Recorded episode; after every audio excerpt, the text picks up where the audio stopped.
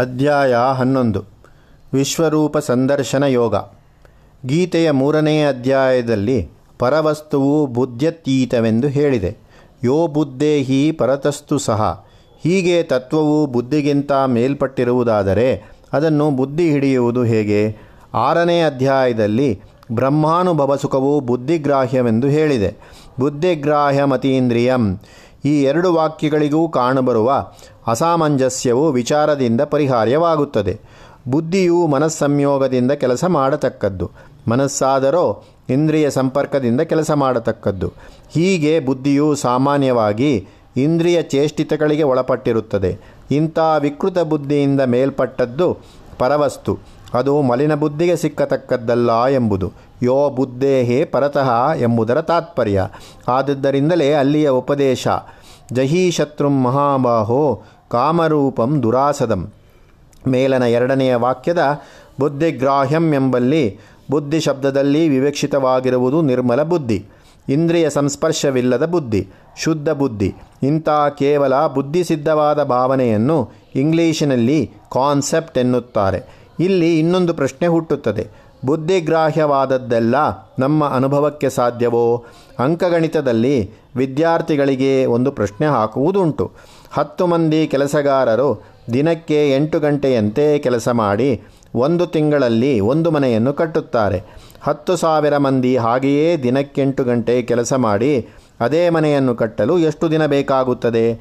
ಈ ಪ್ರಶ್ನೆಗೆ ಗಣಿತಶಾಸ್ತ್ರ ಕೊಡುವ ಉತ್ತರ ಬುದ್ಧಿಗ್ರಾಹ್ಯವಾದದ್ದು. ಆದರೆ ಬುದ್ಧಿ ಮಾತ್ರ ಗ್ರಾಹ್ಯವಾದದ್ದು, ಅನುಭವ ಸಾಧ್ಯವಾದದ್ದಲ್ಲ. ಹತ್ತು ಮಂದಿ ನಿಂತು ಕೆಲಸ ಮಾಡಿದಷ್ಟು ಜಾಗದಲ್ಲಿ ಹತ್ತು ಸಾವಿರ ಮಂದಿ ನಿಲ್ಲುವುದಾದರೂ ಸಾಧ್ಯವೋ? ಗಣಿತಶಾಸ್ತ್ರದಲ್ಲಿ ಸೊನ್ನೆಗೆ ಒಂದು ಬೆಲೆಯುಂಟೆಂದು ನಿಪುಣರು ಹೇಳುತ್ತಾರೆ. ನಿಪುಣರಲ್ಲದವರು ಆ ಬೆಲೆಯನ್ನು ಅನುಭವಕ್ಕೆ ತಂದುಕೊಳ್ಳುವುದು ಹೇಗೆ? ಸಾಮಾನ್ಯ ಬುದ್ಧಿಗೆ ಎರಡು ಉಪಾಧಿಗಳಿರುತ್ತದೆ. ಒಂದು ಪಕ್ಕದಲ್ಲಿ ಮನಸ್ಸಿನ ಮೂಲಕ ಇಂದ್ರಿಯ ಸಂಪರ್ಕ ಕಲುಷಿತವಾಗಿರುವಂತೆ, ಇನ್ನೊಂದು ಪಕ್ಕದಲ್ಲಿ ಅದು ಇಂದ್ರಿಯಾನುಭವವಾದ ಕಾರಣದಿಂದ ದುರ್ಬಲಿತವಾಗಿದೆ. ಯಾವುದು ಶ್ರವಣ ನಯನಾದಿ ಇಂದ್ರಿಯಗಳಿಗೆ ಆಲಭ್ಯವೋ ಅದನ್ನು ಬುದ್ಧಿಯು ಊಹನೆ ಕಲ್ಪನೆಗಳಿಂದ ಕಂಡುಕೊಂಡರೂ ಅದು ಕೊಂಚ ಮಾತ್ರದ ಜ್ಞಾನ ಪೂರ್ಣಜ್ಞಾನವಲ್ಲ ಪೂರ್ಣಜ್ಞಾನವು ಅನುಭವದ್ದು. ಬುದ್ಧಿಗ್ರಾಹ್ಯವಾದದ್ದಲ್ಲ ಅನುಭವಗ್ರಾಹ್ಯವಾಗದು ಬುದ್ಧಿಯು ಯಾವ ತತ್ವವನ್ನು ಸ್ವತಂತ್ರವಾಗಿ ಗ್ರಹಿಸಿದೆಯೋ, ಆ ತತ್ವವು ಅಲ್ಲಿಂದ ಮನಸ್ಸಿಗಿಳಿಯಬೇಕು. ಮನಸ್ಸಿನಿಂದ ದೇಹೇಂದ್ರಿಯಗಳ ಅನುಸಂಧಾನಕ್ಕೆ ಇಳಿಯಬೇಕು. ಹೀಗೆ ಅನುಭವ, ಅನುಭವವೇ ಪೂರ್ಣಜ್ಞಾನ. ಬುದ್ಧಿ ಮಾತ್ರ ಗ್ರಹೀತವಾದದ್ದು ಪೂರ್ಣಜ್ಞಾನವಾಗದು. ಬುದ್ಧಿಗ್ರಾಹ್ಯಂ ಎಂಬುದಕ್ಕೆ ಬುದ್ಧಿ ಮಾತ್ರ ಗ್ರಾಹ್ಯಂ ಎಂಬುದಕ್ಕೂ ಇರುವ ಭೇದವನ್ನು ಜ್ಞಾಪಕದಲ್ಲಿರಿಸಿಕೊಳ್ಳಬೇಕು. ಹಾಗೆಯೇ ಬುದ್ಧಿಗ್ರಾಹ್ಯ ಮಾತ್ರಂ ಅಥವಾ ಬುದ್ಧಿಗೃಹೀತ ಮಾತ್ರಂ ಎಂಬುದನ್ನು ಅನುಭವ ಸಿದ್ಧಂ ಎಂಬುದಕ್ಕೂ ಇರುವ ಭೇದವನ್ನು ಜ್ಞಾಪಕದಲ್ಲಿರಿಸಿಕೊಳ್ಳಬೇಕು. ಅನುಭವ ಸಿದ್ಧಿ ದೊಡ್ಡದು. ಗಣಿತಶಾಸ್ತ್ರದ ಉತ್ತರಗಳು ಬುದ್ಧಿ ಮಾತ್ರ ಗ್ರಾಹ್ಯಗಳು ಕೇವಲ ಬುದ್ಧಿಗ್ರಾಹ್ಯಗಳು. ಹೃದಯವು ಅನುಭವ ಸ್ಥಾನ ಮನಸ್ಸು ಬುದ್ಧಿಗಳೆರಡೂ ಕೆಲಸ ಮಾಡಿದ್ದರೆ ಫಲಿತಾಂಶವು ಅನುಭವವಾಗುವುದು ಹೃದಯದಲ್ಲಿ. ಈಶ್ವರ ಸರ್ವಭೂತಾನಾಂ ಹೃದ್ದೇಶೆ. ಭಿದ್ಯತೆ ಹೃದಯಗ್ರಂಥಿ ಅಗ್ನಿರ್ಮೇ ವಾಚಿಶ್ರಿತ. ವಾಗೃದಯೇ ಹೃದಯಂ ಮಯಿ. ಇತ್ಯಾದಿ ಶ್ರುತಿಸ್ಮೃತಿ ವಾಕ್ಯಗಳಿಂದ ಹೃದಯವೇ ಜೀವನ ಕೇಂದ್ರ ಹೃದಯವೇ ಅನುಭವರಂಗ. ಹೃದಯವೇ ಸತ್ಯಸಂದರ್ಶಿ ಎಂದು ಸಿದ್ಧವಾಗುತ್ತದೆ. ಮನಸ್ಸು ಬುದ್ಧಿಗಳಿಗಿಂತ ಹೃದಯ ದೊಡ್ಡದು. ಎರಡನ್ನೂ ಒಳಗೊಂಡಿರುವಂಥದ್ದು. ಪರತತ್ವಶಾಸ್ತ್ರವು ಅನುಭವ ಪ್ರಧಾನವಾದ ಶಾಸ್ತ್ರ. ಅನುಭವಕ್ಕೆ ಬುದ್ಧಿಗ್ರಾಹ್ಯತೆ ಬೇಕೇ ಬೇಕು. ಅದರ ಜೊತೆಗೆ ಇನ್ನೂ ಬೇರೆ ಕರ್ಣ ಸಹಾಯವೂ ಬೇಕು. ಮನುಷ್ಯನ ಬಹಿಷ್ಕರಣಗಳು ಅಂತಃಕರಣಗಳಿಗೆ ಅಧೀನವಾಗಿ, ಅಂತಃಕರಣಗಳು ತಮ್ಮಲ್ಲೊಂದಾದ ಬುದ್ಧಿಯೊಡನೆ ಸಹಕರಿಸಿ, ಹೀಗೆ ಸಮಸ್ತ ಕರಣಗಳು ಏಕೀಭವಿಸಿದಾಗ ತತ್ವಾನುಭೂತಿಯು ಸಾಧ್ಯವಾಗುತ್ತದೆ. ಇದಕ್ಕೆ ದೃಷ್ಟಾಂತರ ರೂಪವಾದದ್ದು ಗೀತೆಯ ಹನ್ನೊಂದನೆಯ ಅಧ್ಯಾಯ, ವಿಶ್ವರೂಪಾಧ್ಯಾಯ. ಒಂಬತ್ತು ಹತ್ತನೇ ಅಧ್ಯಾಯಗಳಲ್ಲಿ ಜ್ಞಾನಂ ವಿಜ್ಞಾನ ಸಹಿತಂ, ಬುದ್ಧಿಯೋಗಂ ಇದನ್ನು ವಿಸ್ತರಿಸಿದ್ದಾಯಿತು. ಶಾಸ್ತ್ರದ ಆಧಾರದಿಂದ ತರ್ಕಯುಕ್ತಿಯಿಂದಲೂ ತತ್ವಜ್ಞಾನವನ್ನು ಪ್ರಸಿದ್ಧ ವಸ್ತು ಪ್ರಸಿದ್ಧ ಪುರುಷ ನಿದರ್ಶನಗಳಿಂದ ತತ್ವವಿಜ್ಞಾನವನ್ನು ಪ್ರತಿಪಾದಿಸಿದ್ದಾಯಿತು. ಇದರಿಂದ ಅರ್ಜುನನ ಮನಸ್ಸಿನಲ್ಲಿದ್ದ ಭ್ರಾಂತಿಗಳು, ಭಯಗಳು ನಿರ್ಮೂಲವಾದವು. ಆದರೂ ಅವನ ಮನಸ್ಸಿನಲ್ಲಿ ತನ್ನನ್ನೇ ಕುರಿತು ಎರಡು ಸಂಶಯಗಳಿದ್ದವೆಂದು ತೋರುತ್ತದೆ. ಮೊದಲನೆಯದು, ನನಗೆ ಈಗ ಬಂದಿರುವ ನಂಬಿಕೆ ಸ್ಥಿರವಾಗಿ ನಿಂತೀತೆಯೇ ಎಂಬುದು. ಎರಡನೆಯದು ಆಧ್ಯಾತ್ಮ ವಿದ್ಯೆಗೆ ನನ್ನ ಅರ್ಹತೆ ಎಷ್ಟು ಮಾತ್ರದ್ದು ಎಂಬುದು. ಈ ಎರಡು ಶಂಕೆಗಳನ್ನು ಹೋಗಲಾಡಿಸಬಲ್ಲ ಒಂದು ಸ್ವಾನುಭವ ಪ್ರಮಾಣ ಬೇಕೆನ್ನಿಸಿತು ಅರ್ಜುನನಿಗೆ. ಆದದ್ದರಿಂದ ಅವನು ಸ್ವಾಮಿಯ ವಿಶ್ವರೂಪದ ಪ್ರತ್ಯಕ್ಷ ದರ್ಶನವನ್ನು ಬೇಡಿದ. ಶ್ರೀಕೃಷ್ಣ ಅದನ್ನು ಅನುಗ್ರಹ ಮಾಡಿದ. ಇದು ಇಲ್ಲಿಯ ವಿಷಯ. ವಿಷಯವನ್ನು ಹೀಗೆ ಸಂಕ್ಷೇಪವಾಗಿ ಹೇಳಿದರೂ ಈ ಅಧ್ಯಾಯದ ಮಹತ್ವ ಅತಿಶಯವಾದದ್ದು. ಸನ್ಯಾಸ ಗ್ರಹಣ ಕಾಲದಲ್ಲಿ, ಯೋಗಪಟ್ಟ ಪ್ರಕರಣದಲ್ಲಿ ವಿಶ್ವರೂಪಾಧ್ಯಾಯವನ್ನು ಪಠಿಸುವುದು ಪೂರ್ಣ ಪದ್ಧತಿ. ಅರ್ಜುನ ತನ್ನ ಮನಸ್ಸು ನಿರ್ಮಲವಾಯಿತೆಂದು ಸ್ಪಷ್ಟವಾಗಿ ಹೇಳಿದ. ಯತ್ವಯೋಕ್ತಂ ವಚಸ್ತೇನ ಮೋಹೋಯಂ ವಿಗತೋ ಮಮ. ಜೀವವೇನು, ಜಗತ್ತೇನು, ಈಶ್ವರನೇನು, ಸದ್ಗತಿಯೇನು, ಧರ್ಮವೇನು? ಈ ಪ್ರಶ್ನೆಗಳಿಗೆ ಸಮಂಜಸವಾದ ಉತ್ತರ ದೊರೆತಿತ್ತು. ಯಾವ ಸಂದೇಹವೂ ಉಳಿದಿರಲಿಲ್ಲ. ಆದರೂ ತಾನು ಸ್ಥಿತಪ್ರಜ್ಞನಾಗಬೇಕೆಂಬುದಲ್ಲವೇ ಅರ್ಜುನನ ಆಶಯ. ಪ್ರಾರಂಭದಲ್ಲಿಯೇ ಭಗವಂತ ಆತನನ್ನು ಕುರಿತು ಶ್ರುತಿ ವಿಪ್ರತಿಪನ್ನಾತೆ, ಯದಾಸ್ತಾಸ್ಯತಿ ನಿಶ್ಚಲ ಸಮಾಧಾವಚಲಾ ಬುದ್ಧಿ ತದಾ ಯೋಗಮವಾಪ್ಸ್ಯಸಿ. ಅವರಿವರಾಡಿದ ಮಾತುಗಳಿಂದಲೂ, ಅಲ್ಲಲ್ಲಿ ಕೇಳಿದ ಮಾತುಗಳಿಂದಲೂ ನಿನ್ನ ಬುದ್ಧಿ ನೆಲೆಗಟ್ಟಿದೆ. ಅದು ಚದುರಿ ಹೋಗದೆ ಒಂದು ನಿಲುಗಡೆಗೆ ಒಂದು ಸ್ಥಿರವಾಗಿ ನಿಂತರೆ ಆಗ ಯೋಗವು ನಿನಗೆ ಶಕ್ಯವಾಗುತ್ತದೆ ಎಂದು ಮುನ್ನೆಚ್ಚರಿಕೆ ಕೊಟ್ಟ. ಅರ್ಜುನ ಅದನ್ನು ಲಾಲಿಸಿ, ಸ್ಥಿತಪ್ರಜ್ಞನ ಲಕ್ಷಣವೇನು ಎಂದು ಕೇಳಿದ್ದ.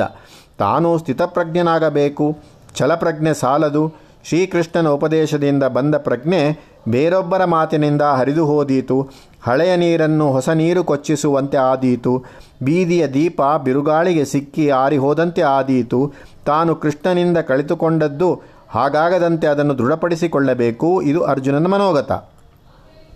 ಏವಮೇತದ್ಯತಾತ್ಮಾತ್ವಂ ಆತ್ಮಾನಾಂ ಪರಮೇಶ್ವರ.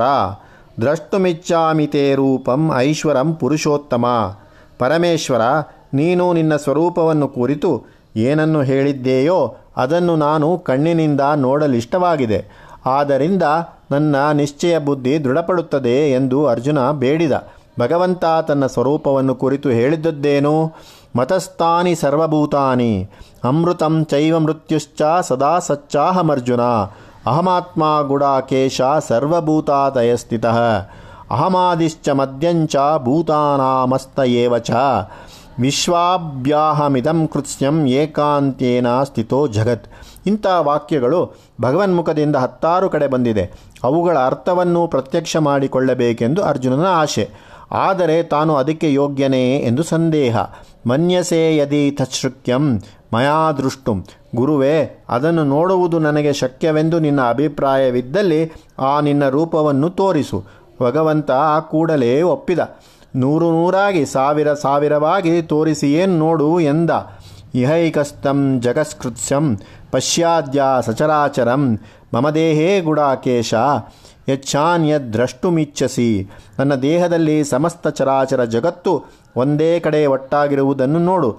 ಇನ್ನು ನಿನಗೆ ಏನೇನನ್ನು ನೋಡಬೇಕೆಂದಿಚ್ಚಿದೆಯೋ ಅದೆಲ್ಲವನ್ನೂ ಇಲ್ಲಿ ಕಾಣುವೆ. ಆದರೆ ನಿನ್ನ ಈಗಿನ ಕಣ್ಣು ಅದನ್ನು ತಾಳಲಾರದು. ಪ್ರಾಕೃತವಾದ ಕಣ್ಣು ಪ್ರಕೃತ್ಯತೀತವಾದ ಅನಂತರೂಪವನ್ನು ನೋಡಿ ಕೋರೈಸಿತು ಅದರ ಬಲ ಆ ಮಹಾ ತೇಜಸ್ಸಿಗೆ ಸಾಲಲಾರದು. ಆದ್ದರಿಂದ ದಿವ್ಯಂ ದದಾಮಿತೆ ಚಕ್ಷು ಪಶ್ಯಮೆ ಯೋಗಮೈಶ್ವರಂ. ಮಾನುಷಕ್ಕಿಂತ ಅತಿಶಯವಾದ ಶಕ್ತಿಯುಳ್ಳ ಚಕ್ಷುಸ್ಸನ್ನು ಕೊಡುತ್ತೇನೆ. ಅದರಿಂದ ನನ್ನ ಈಶ್ವರ ದಶಾ ಪ್ರಭಾವವನ್ನು ನೋಡು. ಇಲ್ಲಿ ಬೇರೆ ಕಣ್ಣೆಂದರೆ ಹೊಸದಾಗಿ ಬೇರೆ ಗುಡ್ಡಗಳು, ಬೇರೆ ರೆಪ್ಪೆಗಳು, ಒಳ್ಳ, ಉಳ್ಳ ಇನ್ನೊಂದು ಜೊತೆ ಕಣ್ಣು ಎಂದು ಭಾವಿಸಬೇಕಾದದ್ದಿಲ್ಲ. ಇದ್ದ ಕಣ್ಣಿಗೆ ಭಗವಂತ ಹೊಸ ತೇಜಶಕ್ತಿಯನ್ನು ಕೊಟ್ಟನೆಂದು ಭಾವಿಸಿದರೆ ಸಾಕು. ಇಲ್ಲಿ ನಾವು ಗ್ರಹಿಸಬೇಕಾದ ವಿಷಯ ಇಷ್ಟು. ದೇವರನ್ನು ವರ ಬೇಡುವಾಗ ಆ ವರದ ಸದುಪಯೋಗಕ್ಕೆ ಅವಶ್ಯವಾದ ಸಹನಶಕ್ತಿ, ಸಂಯಮ ಶಕ್ತಿಗಳನ್ನು ಬೇಡಿಕೊಳ್ಳಬೇಕು. ನಮ್ಮ ಆಶೆ ಅಪಾರವಾಗಿರುತ್ತದೆ. ಯುಕ್ತಾಯುಕ್ತ ವಿವೇಕವನ್ನು ಮರೆಯುತ್ತದೆ. ವರ ಕೊಡುವ ದೇವರು ನಮ್ಮ ಯೋಗ್ಯತೆಗೆ ತಕ್ಕಷ್ಟನ್ನು ಮಾತ್ರ ಕೊಟ್ಟರೆ ಅತೃಪ್ತಿ ಪಡುತ್ತೇವೆ. ಬೇಡಿದಷ್ಟನ್ನು ದೇವರು ಕೊಟ್ಟರೆ ನಮ್ಮ ಕೊರಳಿಗೆ ನಾವೇ ಉರುಳು ಹಾಕಿಕೊಂಡಾದೀತು. ಹೊಟ್ಟೆಯ ಶಕ್ತಿಯನ್ನು ಮರೆತು ಬಿಟ್ಟು ಔತಣವೆಂದು ಉಂಡರೆ ಹೊಟ್ಟೆ ನೋವು ಸಿದ್ಧ. ಊಟ ಬೇಡುವುದರ ಜೊತೆಗೆ ಅಜೀರ್ಣಕ್ಕೆ ಔಷಧವನ್ನು ಬೇಡಿಕೊಳ್ಳಬೇಕು. ಮಕ್ಕಳಾಗಬೇಕೆಂದು ಹರಿಕೆ ಹೊರುವಾಗ ಹಿಟ್ಟು ಬಟ್ಟೆಗಳಿಗೋಸ್ಕರ ಬೇಡುವುದನ್ನು ಮರೆಯಬಾರದು. ರಾಜ್ಯವನ್ನು ಬೇಡಿಕೊಂಡಾಗ ಸೈನ್ಯವನ್ನು ಖಜಾನೆಯನ್ನು ಬೇಡಿಕೊಳ್ಳಬೇಕು. ವರ ಕೊಡುವಾಗ ವರದ ಸದುಪಯೋಗಕ್ಕೆ ತಕ್ಕ ಸಾಮರ್ಥ್ಯವನ್ನು ಕೊಡುವಂತೆ ಭಗವಂತನನ್ನು ಬೇಡಬೇಕು. ಅರ್ಜುನನಲ್ಲಿ ಶ್ರೀಕೃಷ್ಣ ಭಗವಂತನಿಗೆ ಅಪಾರ ಪ್ರೇಮ.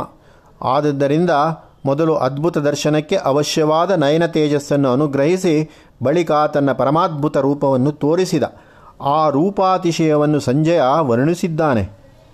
ದಿವಿ ಸೂರ್ಯ ಸಹಸ್ರಸ್ಯ ಭವೇದ್ಯೂ ಗಹಯದುದ್ದಿತ ಯದಿ ಬಾಹ ಸದೃಶಿ ಸಾ ಸ್ಯಾತ್ ಬಾಸಸ್ತಸ್ಯ ಮಹಾತ್ಮನಃ ತತ್ರೈಕಸ್ತಂ ಜಗತ್ಕೃತ್ಸ್ನಂ ಪ್ರವೀಭಕ್ತಮನೇಕದ ಅಪಶ್ಯದ್ದೇವದೇವಸ್ಯ ಶರೀರೇ ಪಾಂಡವಸ್ತದ ಒಂದೇ ಕ್ಷಣದಲ್ಲಿ ಸಹಸ್ರ ಸೂರ್ಯಮಂಡಲಗಳು ಉದಿಸಿದರೆ ಆಕಾಶವನ್ನು ಎಂಥ ಪ್ರಭೆ ತುಂಬುತ್ತದೋ ಅಂಥ ಮಹಾಪ್ರಕಾಶ ಹೊರಟಿತು ಆ ಮಹಾತ್ಮನಿಂದ. ಆ ದೇವದೇವನ ಶರೀರದಲ್ಲಿ ಸಮಸ್ತ ಜಗತ್ತು ಏಕಾಕಾರವಾಗಿದ್ದುದನ್ನು ಬೇರೆ ಬೇರೆ ವಿಭಾಗಗಳಾಗಿದ್ದುದನ್ನು ಸಹ ಅರ್ಜುನ ಆಗ ನೋಡಿದ. ನೋಡಿ ನಿಬ್ಬೆರಗಾದ, ನಡುಗಿದ, ಪುಲುಕಿತನಾದ, ಅಂಜಲಿ ನೀಡಿದ, ಸ್ತೋತ್ರ ಮಾಡಿದ. ಪಶ್ಯಾಮಿ ದೇವಾಂಸ್ತವ ದೇವದೇಹೇ ಸರ್ವಾಂಸ್ತತಾ ಭೂತ ವಿಶೇಷ ಸಂಘಾನ್. ತ್ವಮವ್ಯಯ ಶಾಶ್ವತ ಧರ್ಮಗೋಪ್ತ ಸನಾತನಸ್ತ್ವಂ ಪುರುಷೋ ಮತೋಮೆ. ಓ ಆದಿದೇವನೇ, ನಿನ್ನ ದೇಹದಲ್ಲಿ ಎಲ್ಲ ಪ್ರಾಣಿ ಜಾತಿಗಳು ಸಮುದಾಯಗಳನ್ನು ಕಾಣುತ್ತಿದ್ದೇನೆ. ನೀನು ನಾಶರಹಿತನು. ಶಾಶ್ವತವಾದ ಧರ್ಮವನ್ನು ಕಾಪಾಡುವವನು ಸನಾತನನು. ನೀನೇ ಪರಮಪುರುಷನೆಂದು ಈಗ ತಿಳಿದುಕೊಂಡೆ. ದ್ಯಾವಾ ಪೃಥಿವ್ಯೋರಿದಮಂತರಂ ಹಿ ವ್ಯಾಪ್ತಂ ತ್ವಯೈಕೇನ ದಿಶಶ್ಚ ಸರ್ವಾಹ. ದೃಷ್ಟ್ವಾದ್ಭುತಂ ರೂಪಮುಗ್ರಂ ತವೇದ್ವಂ ಲೋಕತ್ರಯಂ ಪ್ರವ್ಯಥೀಂ ಮಹಾತ್ಮಾನ್. ಮೇಲನ ಆಕಾಶ, ಕೆಳಗನ ಭೂಮಿ, ನಡುವಣ ಅಂತರಿಕ್ಷ. ಇದರಲ್ಲೆಲ್ಲೂ ನೀನು ವ್ಯಾಪಿಸಿದ್ದಿ. ಹಾಗೆಯೇ ಎಲ್ಲ ದಿಕ್ಕುಗಳಲ್ಲೂ ಹರಡಿದ್ದಿ. ಓ ಮಹಾತ್ಮನೇ, ನಿನ್ನ ಈ ಅದ್ಭುತವೂ ಮಹೋಗ್ರವೂ ಆದ ರೂಪವನ್ನು ಕಂಡು ಮೂರು ಲೋಕಗಳು ತಲ್ಲನಗೊಂಡಿವೆ ರೂಪಂ ಮಹತ್ತೆ ಬಹುವಕ್ತ್ರನೇತ್ರಂ, ಮಹಾಬಾಹೋ ಬಹುಬಾಹು ರೂಪಾಧಂ ಬಹೂದರಂ ಬಹೂದಂಷ್ಟಾಕರಾಳಂ ದೃಷ್ಟ್ವಾ ಲೋಕಾ ಪ್ರವ್ಯತಿತಾಸ್ತಾತಾಹಂ. ನಿನ್ನ ರೂಪವು ಮಹತ್ತಮವಾಗಿದೆ. ಮೊಖಗಳು ಲೆಕ್ಕಕ್ಕೆ ಸಿಗದಷ್ಟು, ಕಣ್ಣುಗಳು ಎಣಿಸಲಾಗದಷ್ಟು ನೀಲ್ದೋಳುಗಳು ಸಾವಿರಾರು, ಊರು ಪಾದಗಳು ಸಾವಿರಾರು, ಉದರಗಳು ಸಾವಿರಾರು, ಘೋರವಾದ ದವಡೆಗಳು ಸಾವಿರಾರು, ಲೋಕಗಳಿದ್ದನ್ನು ನೋಡಿ ವ್ಯಥಪಡುತ್ತಿದೆ, ನಾನೂ ಹಾಗೆಯೇ. ಅಮೀಚ ತ್ವಾಂ ಧೃತಾರಾಷ್ಟ್ರಸ್ಯ ಪುತ್ರಾಹ, ಸರ್ವೈ ಸಹೈವಾವ ನಿಭಾಲ ಸಂಗೈಹಿ ಭೀಷ್ಮ ದ್ರೋಣಸ್ತತ ಸೂತಪುತ್ರ ಸ್ತತಸೌ ಸಹಸಾ ಮದೀಯೈರಪಿ ಯೋಧ ಮುಖ್ಯೈ ಈ ಧೃತರಾಷ್ಟ್ರನ ಮಕ್ಕಳು ಅವರೊಡನೆ ಇರುವ ರಾಜಪರಿವಾರಗಳು, ಭೀಷ್ಮರು, ದ್ರೋಣರು, ಕರ್ಣ, ಪಾಂಡವರೊಡಗೂಡಿದ ಎಲ್ಲ ಯುದ್ಧವೀರರು ನಾವೆಲ್ಲರೂ ಏನಾಗುತ್ತಿದ್ದೇವೆ? ಲೇಲಿಹ್ಯಸೇ ಗ್ರಸಮಾನಃ ಸಮಂತಾತ್, ಲೋಕಾನ್ ಸಮಗ್ರಾನ್ ವದನೈರ್ಜ್ವಲದ್ಭಿ ಜಗತ್ ಸಮಗ್ರಂ ವಾಸಸ್ತವೋಗ್ರಾಹ ಪ್ರತಪಂತಿ ವಿಷ್ಣು, ಓ ಮಹಾವಿಷ್ಣುವೇ, ನಾವೆಲ್ಲರೂ ಭಕ್ಷ್ಯಗಳು ಎಂಬಂತೆ ಎಲ್ಲ ಪಕ್ಕಗಳಿಂದಲೂ, ನಿನ್ನ ನಾಲಿಗೆಗಳಿಂದಲೂ ನೆಕ್ಕಲ್ಪಡುತ್ತಿದ್ದೇವೆ. ನಿನ್ನ ಬೆಂಕಿಯುರಿದು ಮುಖಗಳು ಎಲ್ಲ ಲೋಕಗಳನ್ನು ತೇಜಸ್ಸಿನಿಂದ ತುಂಬಿರಲಾಗಿ ನಿನ್ನ ಉಗ್ರಜ್ವಾಲೆಗಳು ಸಮಸ್ತ ಜಗತ್ತನ್ನು ಸುಟ್ಟು ಹಾಕುವಂತಿದೆ ಭವಾನುಗ್ರ ಕೋ ಭವಾನುಗ್ರರೂಪೋ ನಮೋಸ್ತುತೆ ದೇವದೇವ ಪ್ರಸೀದ. ವಿಜ್ಞಾನಿತು ಮಿಚ್ಛಾಮಿ ಭವಂತಮಾದ್ಯಂ ನಹಿ ಪ್ರಜಾನಾಮಿ ತವ ಪ್ರವೃತ್ತಿ. ಓ ಉಗ್ರರೂಪಿಯೇ, ನೀನು ಯಾರು? ಅದನ್ನು ನನಗೆ ಹೇಳು. ಓ ದೇವತಾ ಶ್ರೇಷ್ಠನೇ, ನಿನಗೆ ನಮಸ್ಕಾರ ಮಾಡುತ್ತೇನೆ. ಪ್ರಸನ್ನನಾಗು. ನಿನ್ನ ಪ್ರವೃತ್ತಿಯನ್ನು ನಾನರಿಯೇ. ಎಲ್ಲಕ್ಕೂ ಮೊದಲನೆಗಾದ ನಿನ್ನನ್ನು ತಿಳಿಯಬಯಸುತ್ತೇನೆ.